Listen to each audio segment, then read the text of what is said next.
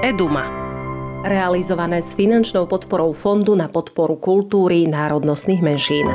Mozaika. Mozaika. Mozaika. Mozaika. Podcast, ktorý sa venuje téme rómskych detí vyrastajúcich v nerómskom prostredí. Prajeme príjemný deň z nového podcastu Edumy, v ktorom sa chceme prihovárať všetkým náhradným rodičom, ktorí prijali do svojej rodiny rómske alebo polorómske dieťa.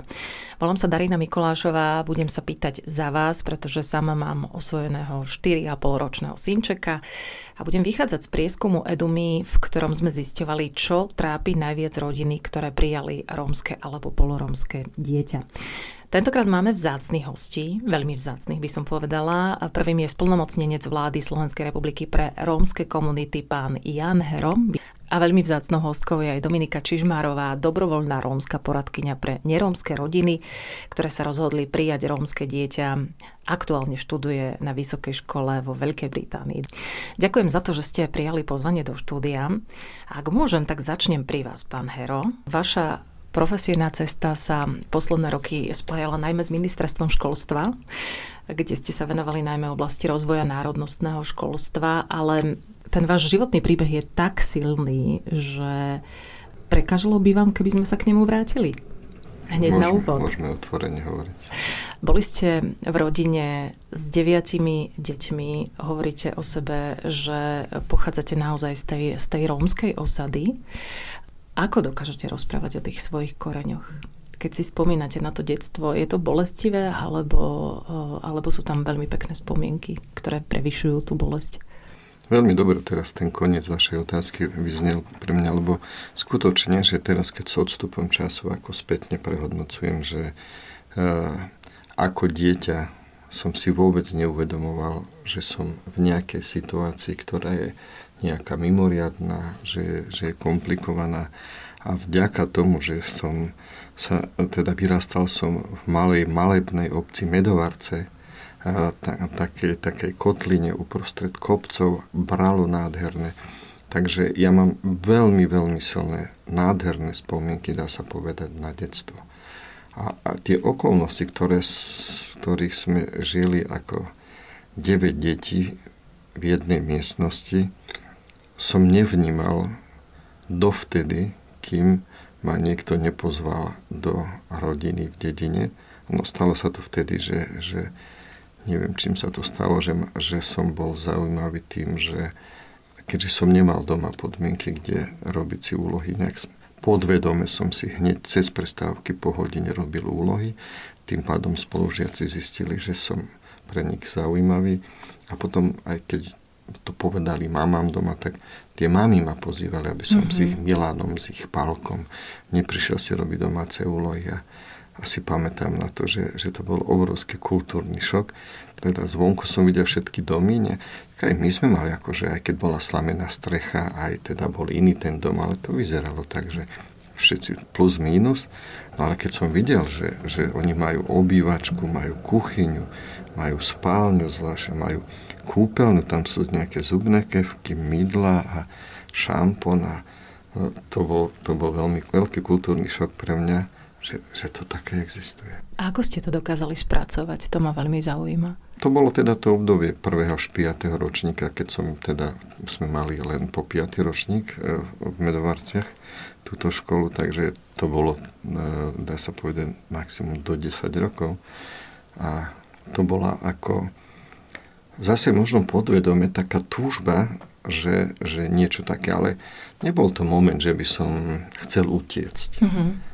Lebo maminka bola analfabetka a, a teda od troch rokov nepočúca, že aj jej romský jazyk bol veľmi jednoduchý, ale úžasne, úžasnú lásku som od nej zakúsil, že, že napriek tomu, že teda musela s deviatimi deťmi v nezabezpečených podmienkach, bo žiaľ, ocko bol alkoholik, a že bola vlastne sama na nás všetkých a že ona robila svoje maximum a úžasná nehasne išla. A napriek tomu, že som videl, že častokrát otec ju do krvi zbil, lebo on potreboval aj v noci mať alkohol o druhej v noci, ona musela ísť do dediny, búchať. Samozrejme, ona nepočula, nie, ale tí ľudia už ju poznali, že to je Anna a ona nemusela nič hovoriť, vedeli, že o čo sa jedná, tak oni jej dali tú flašu, lebo ju videli, že je krvavá, že, že aby to nepokračovalo tak. Maminka bola ozaj tá, ktorá, ktorá dala taký základ pre, pre to, ja neviem, berem tak, že, že, že vplyv, dá sa povedať, na moju povahu, na, na, na moje srdce a som jej ako nesmierne vďačný a teda aj aj teda tá nádhera tej prírody, ktorú som mohol zažívať. A, a, a túžil som byť ako mm, byť medzi mm, na dedine, ale som túžil ako byť s deťmi, to mi tak ako hral, tak som cez futbal, cez, cez hokej, e, nikdy som nemal korčule, ale ja som veľmi bol rád, že tí veľkí chlapci, e, keď hrávali aj s domanikami alebo hontianskými tesármi, medzi sebou chlapci také, také hokeja, nakúpili bran, komplet brankárskú výstroj, betóny, lapačku, vyrážačku, hokejovú. A nikto nechcel tých, čo mali korčule, byť bránke. A, a tak, že či som ochotný, ja som bol tak šťastný. Mm-hmm. Ja si veľmi, veľmi vážim, že dokážete o tom takto otvorene rozprávať, lebo je veľmi veľa ľudí, ktorí sa naozaj hambia za tie korene a nechcú sa vrácať uh, hlavne do tých bolestivých spomienok. A, a, a ja sa chcem spýtať, či to bol vo vašom prípade taký dlhší proces, že ste takto dozreli, alebo ste od začiatku mali sklon o tom takto otvorene rozprávať, alebo to muselo dozrieť vo vás? Neviem prečo, ale, ale bral som to tak, že, že je to taká ako realita.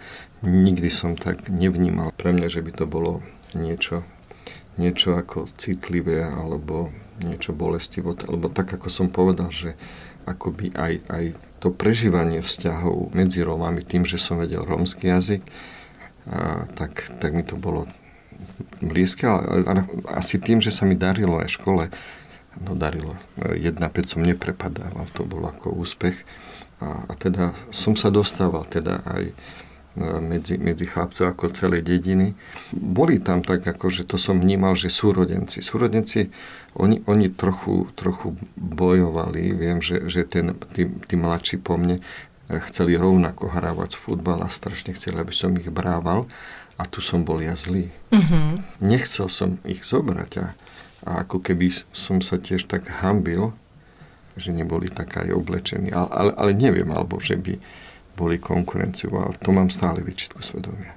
A ste si to nejakým spôsobom vykomunikovali už, alebo to zostalo tak vysieť medzi vami po tých rokoch? Tak už potom neskôršie, keď sa ukázalo, že aj ten mladší brat Dušan, že celkom to dobre ide ten futbal, tak... Už ste ho zobrali už, medzi seba. Hej, hej, už som bol také hrdý na ňo.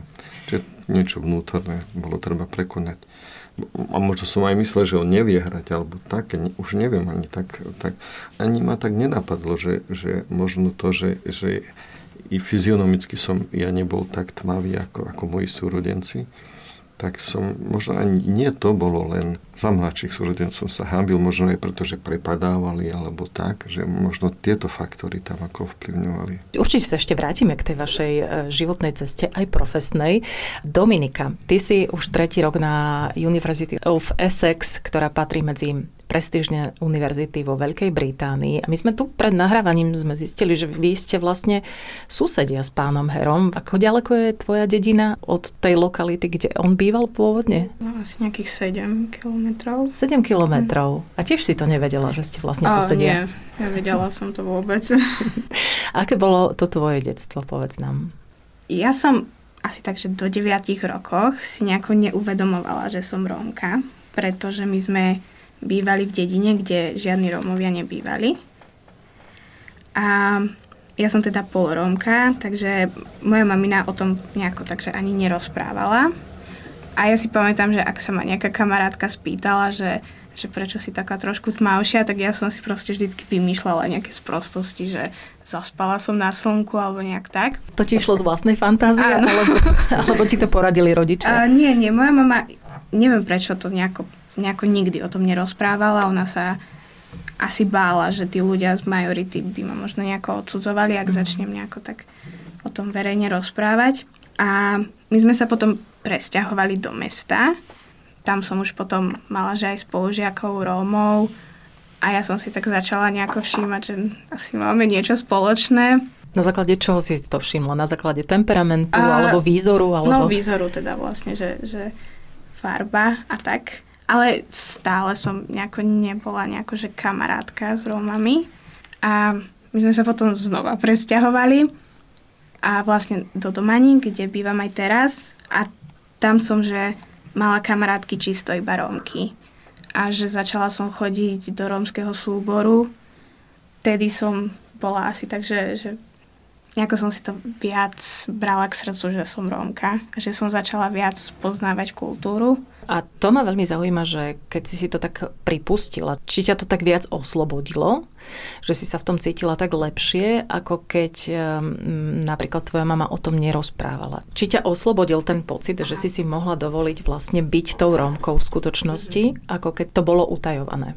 ja si myslím, že ja som to tak strašne dramaticky riešila, uh-huh. že oh, žijem dva životy, dva svety a tak. Ja si myslím, že až potom po čase, že možno až keď som mala nejakých 17-18, som si to, že, že naozaj pripustila k srdcu tú svoju identitu a že naozaj, že reálne som bola spokojná s tým, že som Rómka. Takže keď ti niekto dnes povie, že, alebo sa ťa spýta, že či si Rómka, neurazíš sa na to? A nie, nie. Mm-hmm. Pán Hero? No, to je dobrá otázka a ďakujem Dominike, že to tak rozvinula. Mm. A ten prechod, keď si to začala ako uvedomovať, čím som bol starší, teda som nad tým rozmýšľal, že keď som bol dedine, tak jasné bolo, že, že z cigánskej rodiny.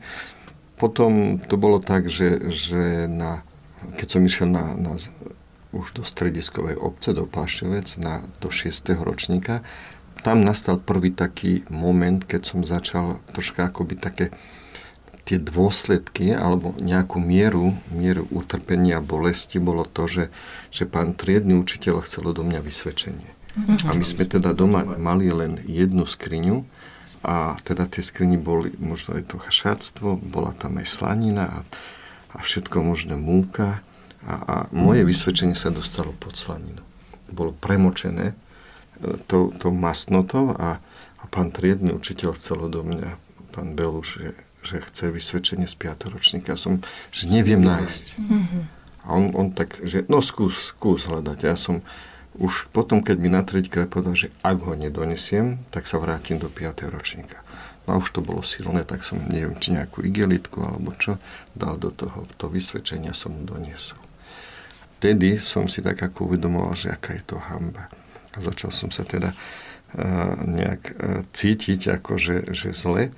A potom ďalší, ďalší moment bolo to, že tak ako som hovoril, že 1-5 bolo to, že som bol zaujímavý s tými domácimi úlohami a aj som sa dostal k jedlu, som tak domácej klobáse, že, že som z desiaty dostával. V tom šiestom ročnom bol zlom, že nikto nechcel so mnou sedieť v lavici, a ani sesternica, ktorá bola veľmi tmavá. Ja som nebol taký tmavý a ani ona nechcela so mnou sedieť. A ja som nevedel, že prečo. Až potom som si uvedomil, že, že asi tam, že, som, že mám vši. Mm-hmm. A teda musel som teda vzadu sedieť e, sám. A, ale ja som nerozumel, že prečo mám vši. Ak moja mama e, bola tak ako z tej, tej, také tej čistotnejších Rómov, a, a ona robila maximum. Ona, ona teda, nemali sme ani prívod vody, maximálne ma snažila, ale pamätám si, že keď, sme, keď som chodil recitovať a mal som teda nájsť bielu košelu, tak ona bola bodkovaná teda e, od, od tých blh. A obrovské, obrovské teda som tam zakúsil, že taký dôležitý moment učiteľa, pedagóga. Že ten triedny učiteľ, keď zistil, e, pán už nesmierne si ho vážim, že, že čo je to okolo mňa, tak on, on pri voľbe sam, triednej samozprávy prvej urobil to, že, že zvolili ako trieda Joška, ktorý, ktorý je advokát teraz e, vo Veľkom Krtíši. No a on sa spýtal teda e, žiakov, že či mu Bianko niečo odsúhlasia keď sme ho mali strašne radi, lebo bol skutočne taký empatický, taký milý, tak všetci spontánne áno. No dobre, takže vy ste si zvolili Joška a ja teda, vy ste mi odsúhlasili dopredu, že predsedom triedy bude Janko. A to bol pre mňa, keď to povedal, vyslovil, že, že obrovský šok. ja, prvé, čo ma tak napadalo, že, že tam sú dvaja nástenkári, je tam pokladník, je tam podpredseda a ja mám zase nejakú zodpovednosť že ešte dokonca týchto ľudí mám manažovať.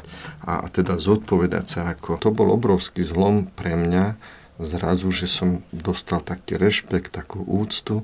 Také docenenie, uznanie. Hej, aj, aj teda proti tomu, že nikto nechcel so mnou sedieť a ja som si tak neuvedomil, ja som myslel, že moja mama všetko robí, e, aby som teda nemal tie problémy so všami a s vlchami, ale ja som to tak bral, že asi aj iní bojujú s tým. Vy ste dôkazom toho, že aké dôležité je, aby aj učiteľ videl a, mal otvorené oči, naozaj, aby podchytil tie problémy, ktoré možno deti trápia, ale zároveň sa chcem spýtať, či sa to zmenilo v tom kolektíve? Potom, či už s vami deti chceli sedieť, alebo práve naopak vám dali pocítiť, že teda asi sa na to nehodíte a asi tam mal byť na tej vašej pozícii toho predsedu triedy predsa len niekto iný? No určite prinieslo to ako veľkú zmenu, lebo som mohol, mal, bol dôvod, že som mal komunikovať uh-huh. s, či s pokladníkom, že ako sa dohodneme, alebo s tými nástenkármi. Takže už som bol teda vtiahnutý teda do tej komunikácie pomohlo mi to tak sa vysloviť, aj keď som zatiaľ stále sedel ako, ako sám, ale už zmena bola v tom, že som bol vtiahnutý do komunikácie. A potom bol ešte silný moment, keď e, ja som nikdy nerozprával o nejakej profesionálnej orientácii, že doma e, otec vôbec s nami nerozprával, mama bola analfabetka. Ale aj vôbec, akože, možno sme mali, že na dedine, že sme ako deti, že byť traktorista, kombajnista, toto tam bolo veľké JRD vtedy. A, ale, ale, a on mi povedal, že ty môžeš byť inžinier. A, a on tlačil na mňa, lebo predtým som bol dobrý len v tom, že som neprepadával. Ale on povedal, že ty môžeš byť vyznamenaný, tak ma tlačilo aspoň dvojky, jednotky tak. A to bolo prvýkrát na konci toho 6. ročníka a mi povedal, že môžeš byť inžinier. A som nevedel, nerozumel som tomu slovku. A to bol prvý moment, ale keď, keď hovoríme teda o dôležitosti pedagóga učiteľa, práve aj, aj na 1 5 bol pán učiteľ Moťovský, on bol úžasný učiteľ. My sme tam teda sa tak cítili, ja som sa v škole dobre cítil, tam bolo čistočko, príjemne, teplúčko, som sa vždycky tešil, ale keď som nemal tašku, som pod pazuchou nosil, aj keď mi raz tak v snehu, keď bola člapkanica, vypadli tie, to, som, to bolo obrovské nešťastie, ktoré stále tak, tak eh, hlboko v mojej pamäti, ale ja som sa, e, bolo nejak spomienka na prvého kozmonauta, Jurija Gagarina a ja tak spontánne povedal, že pán učiteľ, a kto je prvý slovenský kozmonaut? No on povedal, že, že nemáme, ale môžeš byť ty. Mm-hmm. To bolo zase také, také silné pre mňa, že Teraz tak nabudil. Nabudil a teraz, a, a fakt, že, že zostal, pracoval, aj keď možno hlboko podvedome, až potom v 7. ročníku, keď výchovný poradca sa pýtal, nie vždycky, že čím by sme chceli, že predbežne nejaké zameranie, tak hovorím, že, že pán učiteľ by som chcel byť pilot. Netrúfal som si povedať, že kozmonaut, ale že pilot. A potom, dobre, tak pôjdeš na vojenské gymnázium do Liptovského Mikuláša, a potom pôjdeš na Vysokú vojenskú leteckú školu do Košic. Dobre dohodnuté. Nakoniec to teda bola strojnícka fakulta v Bratislave, odbor jadrových energetických strojov a zariadení. Maximálne ťažký odbor, naozaj. Ešte sa k tomu vrátime. Dominika, vrátim sa aj k tebe. Na základe toho, čo teraz počúvaš, mala si ty takisto šťastie na, na nejakých pedagógov, ktorí ťa tak ako sme hovorili s pánom Herom, nabudili, boli ti oporou, podporou, alebo práve naopak? Um, nemala som ani že nejako, že veľmi pozitívny akože e, nejakého učiteľa, ale ani žiadnu takú, že negatívnu mm-hmm. skúsenosť. Mala si dobrých učiteľov. A, áno, akože že nikdy ma nejako že neudsudzovali. A ja som vždy mi to učenie, teda aspoň na základnej škole išlo takže ľahko a že som ľahko zbierala nejaké dobré známky. Takže nikdy to nebolo, že, že by nejako kričali alebo diskriminovali ma. Takže, ale nespomínam si, že by niekto vo mne zanechal nejakú, tak, nejaký taký pozitívny mm-hmm. Vplyv, že by na mňa niekto mal. Ale ani zase nejak veľmi negatívny. Mm-hmm. Ty si hovorila vo všeobecnosti, že si mala šťastie, že si sa nikdy nestretla s nejakou veľkou diskrimináciou. Mm-hmm. Čím to bolo? Bolo to šťastím na ľudí alebo, alebo tým, že si možno nepôsobila mm-hmm. ako Romka? asi to bude taká, že kombinácia, že uh-huh. aj to šťastie určite. A možno aj to, že nie som že až tak tmavá a ja vždycky na základnej škole teda hlavne som, že sedela s nieromkami, kamarátila som sa s nimi, aj to, že možno som mala že dobré známky, že nie som nejak tak, že stereotypicky, že prepadávam a tak. A na strednej tam som bola, že jediná Rómka, takže to už som sa musela kamarátiť. Nemala som žiadny, nič iné na výber, iba teda mm-hmm. sa mhm. kamarátiť s nerómami.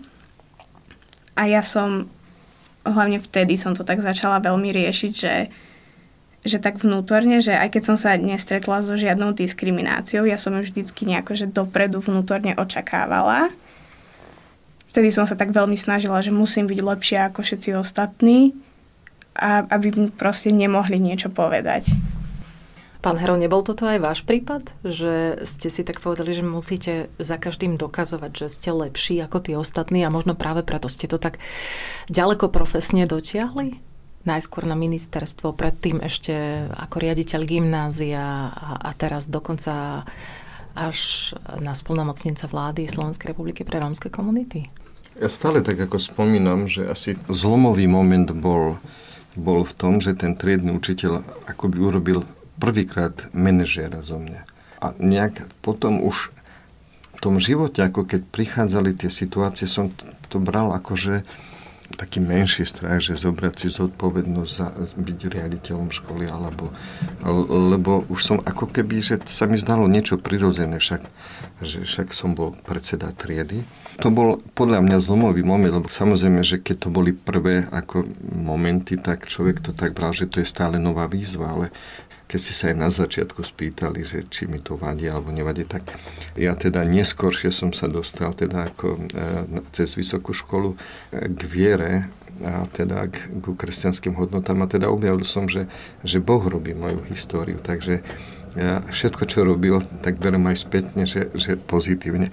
Ale keď sa vrátime teda k tej téme, že tých predsudkov, že dokonca aj, aj vo vnútri ja som bojoval s tým, že som, keď Dominika spomínala strednú školu, keď som prišiel na strednú školu, samozrejme, že prišla so mňou teta, ktorá si ma zobrala do pestunskej starostlivosti od mojich 12 rokov, bola veľmi, veľmi čierna. No a ja som strašne nechcel, aby ona išla so mňou do toho zvolená, lebo potom všetci budú vedieť, že som Róm. Mm-hmm že takto by nezbadali. No a ona tam prišla a, a pani triedna učiteľka teda zistila, že, že som Róm, potom vedela si teda, že som z deviatich detí a tú históriu. A zase som mal také obrovské šťastie, že pani triedna učiteľka Palajová bola fantastická. To bola mama. Ona bola mama ako aj pre všetkých, lebo každý sme prišli do dozvolená, lebo sme boli tzv. tlmacká trieda, že sme bývali na internáte. Že sme odišli z, z rodín a ona cítila obrovskú zodpovednosť, že takú starosť, lebo že sa v tom veľkom meste môžeme strátiť a ona teda okrem pedagogických, aj čo sa týkalo školy, ona sledovala všetko to, čo robíme. No a on, ona teda, som mal obrovské šťastie, že veľmi, veľmi teda e, tak usmerňovala, že, že tam bol zase opak. Tam ma zvolili za predsedu triedy a pani triedna učiteľka, profesorka teda povedala, že že nie. Že, že pre teba bude lepšie, keď to teraz nepríjmeš. Mm-hmm. Že vás tak trošku uzemnila. A bolo to lepšie v konečnom dôsledku? Áno, keď teraz spätne pozeráme, že ja som tedy nevedel, že ona je veriaca. Ale teda už teraz môžeme otvorene hovoriť, že te, dokonca e, my sme boli ďaleko od toho, že by som poznal moju terajšiu manželku, my sme len vnímali sa na tej strednej škole, že, že, že sme chodíme na školu na do inej triedy, ale ona ju už poznala, oni tajne chodili teda na nejaké sveté omše. A ona z toho titulu, že ona vedela, že keď budem predseda triedy, že to budem v školskom e, výbore SZM a že teda to bude veľa aktivít smerujúcich k takejto aktivite, a že mi to môže e, zobrať veľa času a že, že pre mňa je dôležité, ona mi to povedala, že by sa učil, ale nepovedala, ona mi nič nehovorila mm-hmm. tejto súvislosti. Len videla za roh. A videla Zara znova šťastie na, na láskavú pedagogičku a taký záujem od toho jednotlivca, že, že ho nasmerovať tam, kde, kde potrebuje. Mm-hmm. To je aj neuveriteľný dôkaz toho, že vy si vlastne pamätáte všetky mená pedagógov, lebo naozaj máte tú dobrú skúsenosť s nimi a s ano. takou láskou na nich spomínate. A mám taký pocit, že aj Dominika má tú takú skúsenosť, že to je to, čo vás spája, že dobrí pedagógovia vo vašom živote, ak sa milím, Dominika, tak má oprav. Mala si iba dobrých učiteľov? Mm, áno. Ale keď nás teraz počúvajú rodiny, ktoré prijali do svojej rodiny rómske alebo polorómske dieťa a nemajú túto dobrú skúsenosť, práve naopak hádžu im, dá sa povedať, učitelia a škola vo všeobecnosti ako keby polena pod nohy, alebo ich deťom, čo majú robiť? Čo by ste im poradili? keď to tak nie je, ako v tom vašom prípade a to dieťa naopak práve trpí? Žiaľ, ako keby ten vývoj ide taký, že, že možno mnohí hovoria, že akoby tí učiteľia, alebo profesia učiteľa je stále, stále ťažšia a možno, že teda aj, aj 30 rokov, alebo 20 rokov, alebo posledných 10 rokov, že tie vplyvy globálne a technológie, že tak vplývajú aj na tú mládež, vnímam, že, že potom tým pádom učitelia, troška na ich obranu, akoby dostávajú v triedách, majú deti, ktoré e, sú také veľmi rozptýlené, také, že e, akoby aj, aj to správanie, aj to jednanie je tak ovplyvnené, že keď možno aj to, čo Dominika hovorila, že a, a ja tak spomínam, že my sme komunikovali veľa aj cez tie prestávky, že, že bola taká príležitosť. A, a teraz tí učiteľia sú preťažení. A teraz, ak má prísť e, niekto, kto to si vyžaduje väčšiu starostlivosť, ako keby už nebol priestor pre mhm. toho učiteľa. Ale zase na druhej strane, samozrejme, že, že je veľmi dôležité, ak by učiteľia mohli skutočne hľadať tú cestu takého individuálneho prístupu, individuálneho pohľadu na dieťa a, a sledovanie individuálnych potrieb. To je cieľ. Ja som rád aj teraz, že že teda keď som bol ešte pred dvomi, tromi mesiacmi na ministerstve školstva, že, že je teraz taká iniciatíva podporiť to inkluzívne vzdelávanie. Aj na štátnom pedagogickom ústave sa vypracováva ten katalóg individuálnych potrieb.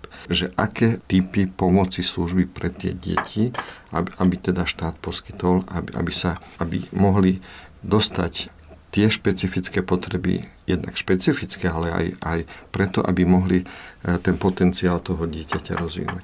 Ja tak dúfam, že, že, že toto je taká výzva, aby, aby aj tá stratégia toho inkluzívneho vzdelávania aj prístup z toho štátu bol nápomocný tým učiteľom, tým školám, aby mohli znova vrátiť a sledovať e, individuálne to dieťa. Ale možno na, tú, na tú otázku, že čo sa týka tej rodiny, kým sú malé tie deti, e, ktoré sú teda buď adoptované alebo prijaté do pestonskej starostlivosti, každým rokom prichádza to, že, že predsa len to dieťa, ktoré sa narodilo, e, ja to tak berem, že častokrát si zobrali teda buď z detského domova. To, čo vidím, že najväčšia záťaž toho dieťaťa je, že ten vplyv, aký silný vplyv má ten prenatálny vývoj že keď dieťa už v lone matky cítilo, že má mama problémy, že v podstate je to už také bremeno, že je nechcené, že toto je obrovské sklamanie, s ktorým sa nevedia vysporiadať tieto deti a to je na celý život, toto je tá výzva, že nájsť teda veľké úsilie tých rodičov, ktorí sa rozhodli, že skutočne maximálne tú lásku, kompenzovať to obrovské sklamanie, ale to je obrovská, obrovská výzva. Možno, že čím menšie dieťa si zoberú, čo je v našom prípade, neviem, keď sme zobrali mesačné, že to bol obrovský rozdiel, pri tom 13 mesačné. Mm-hmm. Že je to čím skôr sa vytvorí teda to priaznivé prostredie pre to dieťa, to dieťa potrebuje stále lásku aj napriek tomu, že, že aj pre tých samotných rodičov je, sú, prichádzajú tie situácie, ktoré sú nepríjemné, možno aj v nich to vyvoláva zlosť k tomu dieťaťu. Viem, že, že sme naražali na prípady, že, že sklon ukradnúť, alebo proste, a, a to sú nepríjemné veci. Aj vtedy je potrebné maximálne sa vnútorne prekonať pre tých rodičov alebo adoptívnych rodičov, že milovať to dieťa také, aké je. Mm-hmm. Aj keď občas možno nerozumieme tomu správaniu. Ja. Tak a, a, a potom samozrejme, že, že aj, aj ten, že som dnes odpovedal aj voči, voči tým učiteľom, pedagógom, že hľadať, komunikovať intenzívne a byť nápomocný tomu učiteľovi, aby sme získali toho učiteľa preto, aby sme pomohli tomu dieťaťu. Dominika, ty si dobrovoľnou poradkyňou pre rodiny, ktoré majú v náhradnej starostlivosti rómske alebo polorómske dieťa a sú nerómske. S čím sa tak najviac stretávaš? Čo ti hovoria tie deti, čo ti hovoria tie rodiny, aké majú problémy, s čím sa obracajú na teba najviac? A ja sa snažím akože veľmi pomaly otvárať takéto témy s dieťaťom, ktorému som dobrovoľná poradkyňa lebo musím sa priznať, že si uvedomujem, že to je veľká zodpovednosť a trošku mám rešpekt a možno aj nejaký strach pred tou zodpovednosťou. Hlavne teda rešpekt, pretože si uvedomujem, že niekedy môžem povedať niečo, čo by mohlo byť viac na škodu ako na užitok. Mm-hmm. Takže pomaly možno začíname otvárať takú tému, že šikany na školách a že odvrhnutie z kolektívu a tak. Ale veľmi pomaly. A keďže si to ty nezažila, aspoň teda hovoríš, že si mala to šťastie na ľudí, ako k tomu pristupuješ? Ako mu to vysvetľuješ, že čo sa jemu napríklad deje? Keď um, nie na základe vlastnej osobnej skúsenosti. No práve preto mám ten rešpekt, že, uh-huh. že radšej si vždycky dopredu možno niečo pripravím, že ak by niečo sa vyskytlo, že čo by som mohla povedať, väčšinou to skúšam vysvetliť dosť tak, že keďže ešte sú to mladšie deti, že možno by si mohol, skú, mohol mohla skúsiť, že, že viem, že sa napríklad teraz začali hrať nejakú hru spolu cez internet, že dobre, takže komunikovať viac cez tú hru a že aj oni môžu zistiť, aký ty si super, čo ja viem, že ty si super, tak oni to môžu zistiť cez tú hru. Uh-huh a možno nájdete k sebe cestu. Pán Hero, obratím sa s touto otázkou aj na vás. Čo pomáha? Ako usmerniť takéto deti, ktoré práve naopak zažívajú tie predsudky, zažívajú, možno ako hovorí Dominika, šikanu, čo im pomáha? Vidieť tie silné rómske vzory, alebo čo im povedať, čo im majú hovoriť tí rodičia, ktorí ich majú v náhradnej starostlivosti? Ja by som nadviazal na to, čo Dominika povedala, lebo to, čo dieťa na to sklamanie v tom prenatálnom veku a, a potom už keď sa narodilo, že dovtedy, kým sa nedostalo do, do takého priaznivého harmonického prostredia, e, sa na, na tú dušu toho dieťaťa ukladá veľa, veľa, veľa bolesti. A teda to kompenzovať e, práve tou láskou, mať aj taký zmysel pre, pre nájsť cestu, ako dojsť k ospravedlneniu. Že keď, keď to dieťa urobí zle, že nájsť cestu, aby došlo k zmiereniu, aby sa to vysvetlilo a povedať mi, že keď sa zmieria, že stalo sa to, ale nesmierne ťa máme radi, že, že presvedčiť to mm-hmm. dieťa, že, že je veľmi príjmané kompenzovať to, že čo, čo podvedomí je to len podvedomí tých detí, a teda to, že pozbudzovanie, že akákoľvek maličkosť, že kde sa dá pochváliť, ale reálna, že vždy ho pochváliť a dať mu to uznanie, dať ten rešpekt, lebo toto potrebuje. A pomáha napríklad aj to, keď sa dieťa stretne s tou šikanou, dajme tomu, alebo s predsudkami a my v ňom umocníme ako rodičia to, že áno, deje sa ti niečo zlé, ale my ťa príjmame takého, ako si, aký si a my ťa milujeme bezvýhradne? Určite, Určite častokrát naražajú teda tieto deti, teda buď, buď e, v tom prostredí na, na, na ihrisku, na ulici a častokrát aj v škole, že tie, aj tam sa to častokrát neustriehne. Tam je veľmi, veľmi dôležité, že jednak e, nájsť teda tú cestu, ak je to v škole, poprosiť, keď je to e, 1-4, je to jednoduché, lebo tam je jedna učiteľka, jedna vychovateľka, a viem, že my sme tiež zažili veľmi, veľmi zložitú situáciu, keď, keď dieťa nechcelo ísť do školy, už vôbec nechcelo ísť do školy. A ja, ja som teda obdivoval, teda ja, my sme rozmýšľali zmeniť školu, alebo tak, ale tiež znova vytiahnem dobrý príklad. Jeho pani triedna učiteľka povedala, že že dajte mi šancu, mm-hmm. ja si to zoberem na starosť a že to vykomunikuje v triede, alebo sa mu vysmievali, nie? Že, že, že si kosovec a neviem čo, do akých čier. To ste zažili vy konkrétne ako otec v rodine, áno? Áno, áno, áno. A, a tá pani učiteľka, a to mali ísť do školy v prírode, kde, kde, kde dieťa odmietalo ísť.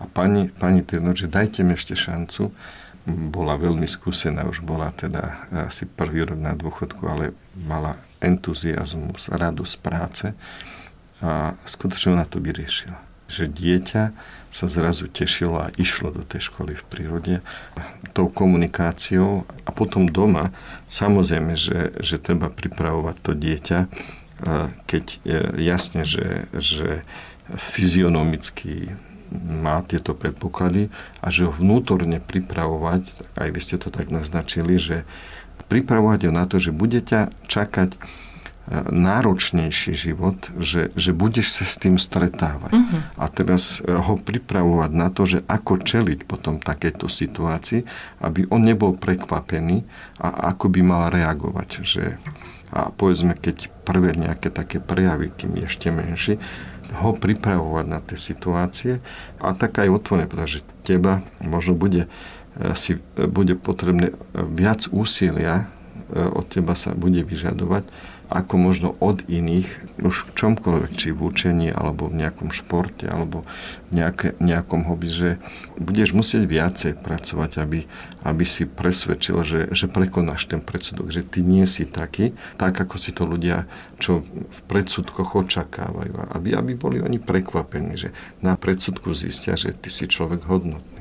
Áno, môže sa stať, že tie predsudky nás nakoniec nabudia, ako v tom vašom prípade, alebo možno aj posilnia, odrazia, sú takým odrazovým mostíkom. Dominika, ako to je v zahraničí? Keďže študuješ vo Veľkej Británii, ty si sa ako Romka potom tam stretávala s predsudkami? Bolo to tam lepšie ako na Slovensku, alebo to nevieš porovnať? No, ja som sa v tom zahraničí až tak dlho nezdržala kvôli covidu, ale za ten čas, čo som tam bola, keďže je to taký, že veľký kampus, a je tam veľa medzinárodných študentov, tak taká tá odlišnosť tam je všade. A ja som tam nevnímala žiadne nejaké predsudky. Ja si myslím, že oni si ani neuvedomovali, že som nejaká Rómka mm-hmm. alebo niečo. Takisto som sa až tak nestretávala s ľuďmi, takže som sa ani nemala kde stretnúť až tak s tými predsudkami. Na teba je zaujímavé to, že kým mnohí ľudia a mnohí mladí ľudia si hovoria, že študujem v Anglicku, tak tam aj zostanem, ty sa chceš vrátiť. Aj si sa v podstate e, tak aj vyjadrila, že plánuješ zostať na Slovensku. Prečo to tak máš? Vyberala som si školu podľa toho, že chcem možno až nakoniec skončiť na Slovensku a zmeniť veci na Slovensku. Takže možno zo pár rokov by som chcela stráviť niekde v zahraničí a možno nabrať nejaké nové skúsenosti, ale chcem počase sa teda vrátiť a že natrvalo a že možno veci, ktoré sa naučím v zahraničí, skúsiť aplikovať na Slovensku. Aj vieš ako? Um, nie. Máš predstavu? Ja teda ešte nemám, že nič konkrétne v hlave a nemám nejakú takú, že konkrétnu nejakú kariérnu cestičku alebo niečo akože môj sen je presne to, čo som povedala, že byť nejaký dobrý prínos pre svoju komunitu a pre spoločnosť. Uvidím časom, čom presne sa to prejaví, v čom presne sa to prejaví. Tak si budeme samozrejme držať palce. Pán Hero, vy máte tú moc, aspoň teda dúfam, e, veci meniť, lebo ste splnomocnencom vlády Slovenskej republiky pre rómske komunity. Ak ju nemáte, tak ma opravte. Ale uh, neviem, či dokážeme Dominike aj tým ostatným vliať takú nádej, že sa to dá, že môžu byť tie veci lepšie, stereotypy, predsudky, možno slabšie. Ide to? Pôjde to? Veľmi dobrá otázka. Možno sa budem opakovať, že teda keď som zvažoval prijať ako túto pozíciu, tak som nebol si vnútorne istý, keď na prvýkrát, tak som povedal, že, že potrebujem 24 hodín zistiť, mm-hmm. či to je Božia vôľa. Veľmi ma ako prekvapila. E, keď som myslel, išiel domov, som čakal, že manželka povie, že v žiadnom prípade. lebo už ma poznala, čo to znamená obnášal, keď som bol generálny rejiteľ sekcie. A, ale prebehla ju dcera, 20-ročná Tereska, ktorá e, chodila aj na to gymnázium Zeferina Chimeneza Malu v Kremnici, kde som bol riaditeľ, kde sme teda, to gymnázium bolo pre nadané rómske deti z celého Slovenska. A ona povedala tak, že otec, ty si sa tam narodil, ty si celý život si sa o to usiloval, nás ako študentov si viedol k tomu, že, že my sme tiež tí, ktorí máme potom prispieť tej zmene. A teraz, keď máš dostať silnejší nástroj, ty to nepríjmeš, mm-hmm. veľmi tomu nebudem veriť po tom, čo si nás učil. Takže bol to argument, ktorý bol taký silný, že som nemohol ináč ako konať, ako som sa rozhodol. Áno, keď argumentuje takto silne dcera, tak určite nie. He, he, he.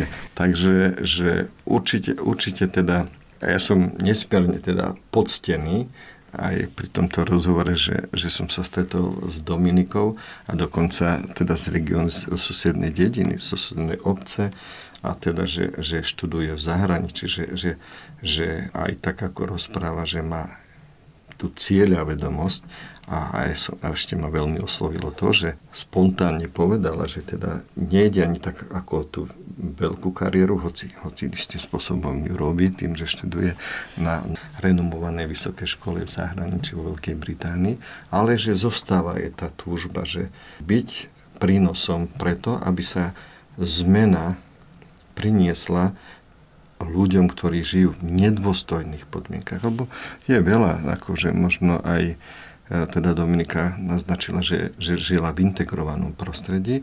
Neskôršie som sa tým, keď som bol prevzatý, dostal som asistenciu od tety, ktorá ma zobrala do pestunskej stavci, že tá asistencia je dôležitá. Čiže každá tá služba pre tých, ktorí sa nachádzajú v ťažkostiach, má obrovský zmysel. Ja som, priznám sa, že aj prvýkrát som sa stretol, že som nevedel o, o tejto práci, že čo aj Dominika teraz robí. A, a, a, a to, to, to, ja som sa stretol teda aj s jednými rodičmi, ktorí, ktorí si zobrali ako e, dievčatko, ktoré má teraz dva roky, je veľmi tmavé. A, a teda oni, oni sú si vedomí toho, že musia to dieťa pripraviť vzhľadom na ten e, fyzionomický vzhľad, že bude raz v živote čeliť problémom a aby bolo pripravené. Im to tak záleží. Aj, aj mňa stále proste, že keď sa stretneme, tak raz týždenne sa stretávame, že aby som s ňou komunikoval po rómsky. Preto ma to tak oslovuje, že je tu organizácia, ktorá akoby takýmto rodičom je k dispozícii mm-hmm. a, a teda spolupracovať s rodičmi, aby, aby im napomohla. Že, a, a ja si vážim aj týchto rodičov, že to tak vidia, že, že nie sú tak, že taký umelý, nie? že však my, my vychováme tak na, na, na naše... Na náš štýl. Štýl a tak. A pritom predsa len, akože ona bude konfrontovaná raz akoby s tou inou kultúrou, aby bola pripravená. To, to, toto, je, toto je akože... Takže že, môže že toto pomôcť. Môžu pomôcť silné vzory a aj dobrovoľní poradcovia. Tak, tak. Samozrejme, že, že hej, to ste dobre povedali, že, že môžu jej vždycky povedať, že pozri sa, že aj títo ináč vyzerajú, sú tmavší, ale, ale pozri sa, ty môžeš rovnako. A potom samozrejme, že je to nepríjemné, že však aj vidíš, že ako je to ťažké tých, ktorí, ktorí možno nemali takú pomoc, ktorú ti my môžeme dať. Že nie preto, že súdiť, že akí sú tam, ktorí trpia alebo sú v takých ťažkých podmienkach, ale že nedostali takú pomoc, ako si ty dostal. Keby sme to mali uzavrieť, poradiť deťom, ktoré možno nemali to také šťastie, ako ste mali vy dvaja, že ste mali šťastie na ľudí, šťastie na pedagógov a podobne. A aktuálne nás počúvajú možno ich rodičia a tie deti si prechádzajú niečím veľmi ťažkým, či už predsudkami, stereotypmi alebo šikanou. Pán Hero, keď sa pozriete na toho malého Janka, ktorý sa necítil vždy komfortne v tom, čím bol a kým bol, čo by ste mu poradili a odkázali a zároveň odkázali tým deťom, ktoré majú aktuálne problémy práve preto, že vyzerajú inak, že možno nemajú tú svoju biologickú rodinu, ale náhradnú. Čo by im mohlo pomôcť? Ja si len tak ako spomínam na to, že som, e, keď som zmenil, no ja som zmenil teda e, tú rodinu, keď som mal 12 rokov, viem, že som bojoval s tým, že strašne som chcel mať identitu. To bola najväčšia moja výzva, že, že kto som, tí, ktorí sa o mňa starajú, majú iné meno, ako ja mám.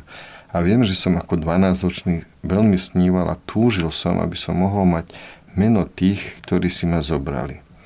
A, ale teta mi povedala, že ona by to rada urobila, ale že, že teda tým, že aj ona bojovala s ale ona bola tmavá Rómka, ale tiež bola veľmi ambiciozná a teda bola veľmi rešpektovaná, robila majsterku západoslovenských žiedlach v Slatine.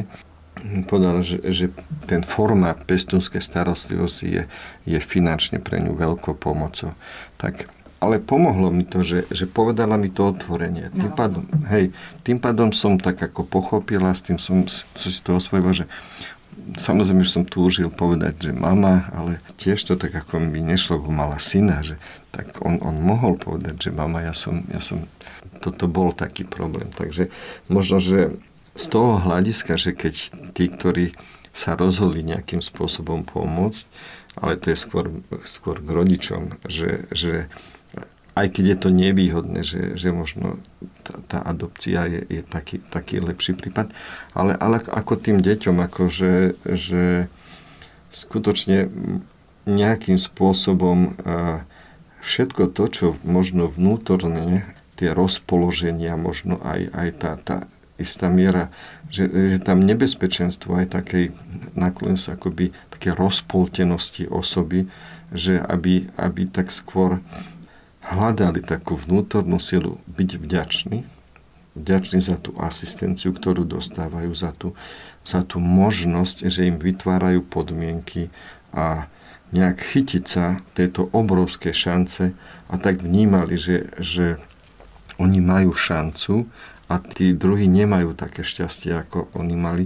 A ja, ja to teda aj hovorím aj z, to, z tej pozície, že keď mama tragicky zahynula, tak mnohí sa dostali do detských domov. Dvaja súrodenci sme sa dostali, sestra sa dostala do, do adoptívnej e, rómskej rodiny. Mohla prežiť teda niečo príjemné, ale aj ona musela nejakým spôsobom, to nebolo, že automaticky je to už všetko v poriadku. A, a dvoch teda najmladších súrodencov si adoptovali s takou žiadosťou, že, že si neželali, aby poznali, že sú z deviatich detí. Ale teda by som povedal tak, že aj keď vidím tých súrodencov, ktorí neboli nedostali sa do rodín, boli, boli v štátnej starosti. Samozrejme, že v, v tom detskom domove sa tiež snažia vytvoriť čo, ma, najlepšie podmienky, ale nikdy nebu, nebudú mať také podmienky ako tí, ktorí mali to šťastie, že sa dostanú do harmonickej rodiny. Zakúsiť a mať predstavu, ako beží život v rodine. Mne strašne chýbal teda e, vzor, vzor otca lebo aj keď som sa dostal do pestonskej starostlivosti, že tá teta nemala šťastie na to, aby mala, mala životného partnera pevného. Žiaľ, musela teda aj cez 5 partnerov prejsť. A videl som, že to bol handicap pre mňa, keď som sa mal založiť si rodinu. Že nemal som predstavu otca a teda, že keď sú teda v tej rodine a môžu, že majú teda hľadať ten model otca, správanie otca, lebo to je jeho rola, keď je to chlapec. A keď je to dievčatko, aby, aby pozorovalo tú mamu. Toto je najväč, najviac, čo potrebujú vo svojom živote. A potom ostatné všetko či v škole alebo kdekoľvek budú, môžu k tomu len pridávať. Ale zase ste dôkazom toho, že aj keď ste toho otca pevného nemali, tak naozaj e, ste ustali aj túto otcovskú úlohu úplne bravúrne. Ďakujem veľmi pekne. A... Iba na jednu, jednu vetom mne veľmi pomohol svokor. Aha že cez svokra som objavil, že ako by som sa mal správať a snažil som sa adaptovať. Takže opäť šťastie na ľudí, aj na svokra. A Dominika, čo tebe tak najviac pomohlo? Si ďaleko, naozaj si prešla tiež veľkú cestu. Mnohí naozaj nedosiahneme študovať vo Veľkej Británii. Mne sa páči, ako, ako reaguješ maximálne skromne, tak vizuálne. Čo tebe najviac pomohlo, keď ti bolo ťažko? Ja si myslím, že keď som bola mladšia, tak ako som povedala, tak som to vždycky tú motiváciu a nejaký taký ten drive hľadala možno že musím byť lepšia a taká, taká súťaživosť, čo možno je trošku aj taká toxická. Mm-hmm. A ja keď som bola mladšia, tak celú tú takú svoju možno identitu alebo nejaké sebavedomie zakladala práve na tých že študijných výsledkoch. A potom ja som si medzi strednou a vysokou školou a spravila taký gap year, kde som vlastne nemala žiadne študijné výsledky a necítila som sa najlepšie, pretože to, na čom som si zakladala to sebavedomie, som už nemala. A vlastne za ten rok som začala tak viac rozmýšľať nad sebou a nad svojou identitou a nad tým, čo mám na sebe rada a čo je na mne dobré a možno čo majú aj ostatní na mne radi. A myslím, že, že to mi tak najviac pomohlo, že zaslúžim si um, dosiahnuť to, čo chcem. Myslím, že toto bola eh, jedna z najkrajších bodiek, aké vôbec sme mohli vymyslieť v dnešnom podcaste. Ďakujem vám veľmi pekne. Toto bola Dominika Čižmarová, dobrovoľná rómska poradkynia pre nerómske rodiny ktoré sa rozhodli prijať rómske dieťa. Aktuálne študuje na vysokej škole vo Veľkej Británii. Držíme ti palce. Ďakujem. Všetko dobré do života. A takisto som veľmi rada, že bol s nami aj splnomocnenec vlády Slovenskej republiky pre rómske komunity, pán Jan Hero. Ďakujem veľmi pekne, vážim si vašu úprimnosť a ďakujem aj za váš čas. A ja ďakujem za pozvanie. Dovidenia realizované s finančnou podporou Fondu na podporu kultúry národnostných menšín. Eduma